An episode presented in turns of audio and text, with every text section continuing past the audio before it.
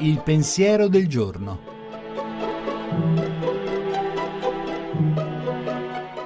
In studio padre Antonio Spadaro, direttore della Civiltà Cattolica.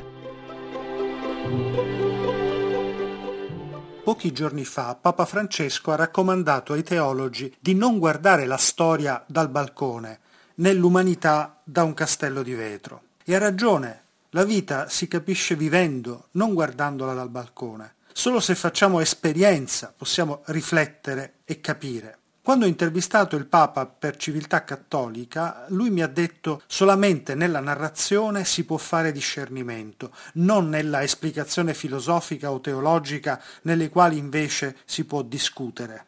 Solo nelle storie e nei racconti, infatti, possiamo davvero riconoscere noi stessi. Le convinzioni, le idee sono importanti, ma non si vedono, non si toccano. Il migliore serbatoio di storie non è dunque la fantasia, né lo sono i cortocircuiti dell'intelligenza. Fantasia e intelligenza fanno scoccare le scintille che illuminano, ma non danno vita a storie da raccontare. Le storie si incontrano strada facendo, ogni mattina quando si esce di casa, anche oggi. Le storie nascono dall'osservazione, dall'esperienza, dal sentimento del vissuto. Poi la meditazione e la preghiera le legano insieme, si colgono i fili, si capisce il senso. La trasmissione si può riascoltare e scaricare in podcast dal sito pensierodelgiorno.rai.it.